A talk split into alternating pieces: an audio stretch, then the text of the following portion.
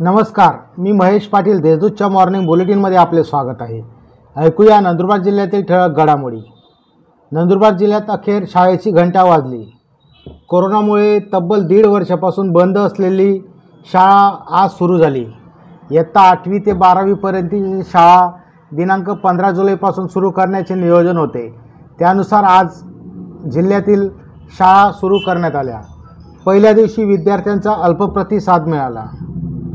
जिल्हा मध्यवर्ती कारागृहातील कैद्यांनी फुलवली पारसबाग नंदुरबार जिल्हा मध्यवर्ती कारागृहाच्या ठिकाणी विविध उपक्रम राबवण्यात येत आहेत. मागील आठवड्यात एकशे चौऱ्याहत्तर कैद्यांचे लसीकरण करण्यात आले आहे. या ठिकाणी कैद्यांमधील सकारात्मक मनोबल वाढवण्याचा प्रयत्न केला जातो आहे गेल्या काही दिवसांपासून परसबाग फुलवण्यात आली असून त्यातून विविध फळभाज्या व पालेभाज्यांचे उत्पादन घेतले जात आहे.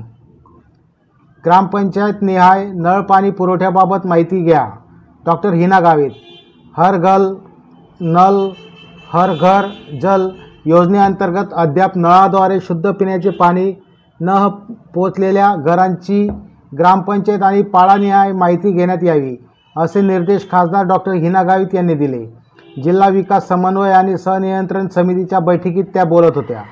यावेळी जीप अध्यक्षा सीमा वळवी आमदार डॉक्टर विजयकुमार गावित शिरीषकुमार नाईक राजेश पाडवी जिल्हाधिकारी मनीषा खत्री मुख्य कार्यकारी अधिकारी रघुनाथ गावडे आदी उप उपस्थित होते.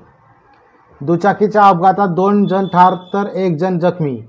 मित्राला घरी सोडून परत येणाऱ्या दुचाकीचा अपघात खेतियानजीक घडला.